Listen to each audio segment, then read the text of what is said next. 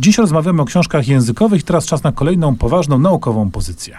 No tak, tylko my rozmawialiśmy już o różnych językach, jakie występują na świecie. Rozmawialiśmy o filozoficznych i lingwistycznych aspektach języka, a teraz czas na historię. Pierwsze słowo. Książka Martina Kuchenburga opowiada dokładnie o tym, to znaczy o prapoczątkach języka, gdzie on się rodził i jak się rodził i jak bardzo bolesny był to proces.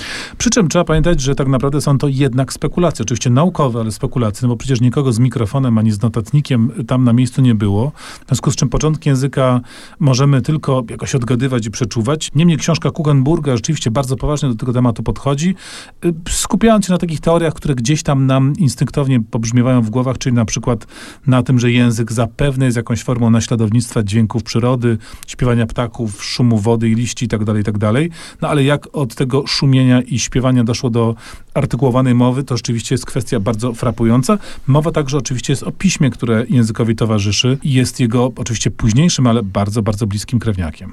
Nim odstraszymy Państwa już do końca e, imieniem i nazwiskiem oraz tytułem kolejnej pozycji, to śpieszę wyjaśnić, że to wyjątkowo kryminał, a nie książka popularno-naukowa. Siódma funkcja języka. Tak się nazywa rzeczywiście powieść Lorenta Bineta, francuskiego e, pisarza, znanego u nas już ze dwóch albo trzech książek. Siódma funkcja języka jest rzeczywiście kryminałem. Mamy morderstwo, mamy trupa na początku i śledztwo prowadzone przez inspektora, komisarza i jego asystenta, no ale wszystko jest bardzo mocno osadzone w kwestii językowej, językoznawczej i semiologicznej, albowiem ofiarą człowiekiem, który ginie, jest Roland Barth, y, jest luty 1980 roku.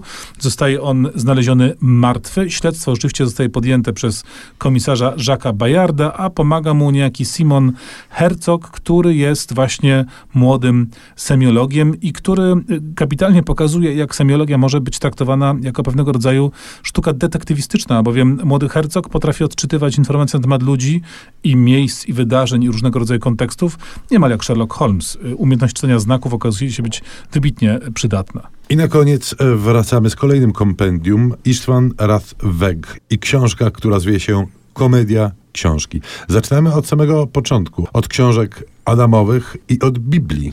Komedia książki bowiem jest zbiorem najróżniejszych anegdot wygrzebanych przez bibliofilskiego zbieracza, jakim jest ów węgierski autor. Y, poświęca on tam rzeczywiście sporo miejsca także kwestiom językowym i faktycznie w pierwszym rozdziale zastanawia się po pierwsze, znaczy nie tyle on zastanawia się, ile cytuje tych, którzy się poważnie nad tym zastanawiali, jakim językiem mówił Adam i jakim pismem pisał. Jak myślisz, jaki język jest typowany jako ten właściwy dla Adama yy, najpowszechniej?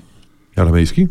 Nie, hebrajski. Hebrajski, hebrajski. wygrywa w, w, głosowaniu, znaczy nie było żadnego głosowania, ale, ale zdecydowanie większość autorytetów jest za hebrajskim, ale były też takie ciekawe wersje, że na przykład um, Adam zdaje się mówił po duńsku, Bóg do niego po szwedzku, a wąż po francusku. Tak napisał jeden mm z mhm. autorytetów. Nie bardzo wiadomo do końca dlaczego, ale tak y, to zostało ustalone. D drugi językowy rozdział, który pojawia się w tej książce, nieco bardziej pod koniec jej treści poświęcony jest próbom stworzenia pisma uniwersalnego, które dałoby się stosować do wszystkich języków świata. Pasygrafia, czyli Pismo Światowe, tak się ten rozdział nazywa. Bardzo namawiamy do lektury i do śledzenia języków uniwersalnych, które w internecie w bardzo dużej obfitości występują. Ja ostatnio e, śledzę intensywnie losy i użytkowników różnych języków międzysłowiańskich. Jest ich całkiem sporo. I władasz nieco jakimś? Nie, nie, nie. Jest mi bardzo daleko do płynnego posługiwania się jakimkolwiek z nich, natomiast częściowo rozumiem. Czas teraz postawić może nie kropkę, tylko średnik w naszej rozmowie. Posłuchajmy zatem muzyki, która będzie odnosiła się do filmów y, wprawdzie, ale bardzo mocno językowych. A więc muzyka Jamesa Hornera z filmu Apokalipto, który to film, jak pewnie pamiętamy, jest jednym z dwóch Melo filmów, w których pojawiają się języki egzotyczne, to mało powiedziane, bo aramejski w pasji i języki indiańskie w Apokalipto właśnie. Natomiast muzyka Hornera na szczęście instrumentalna.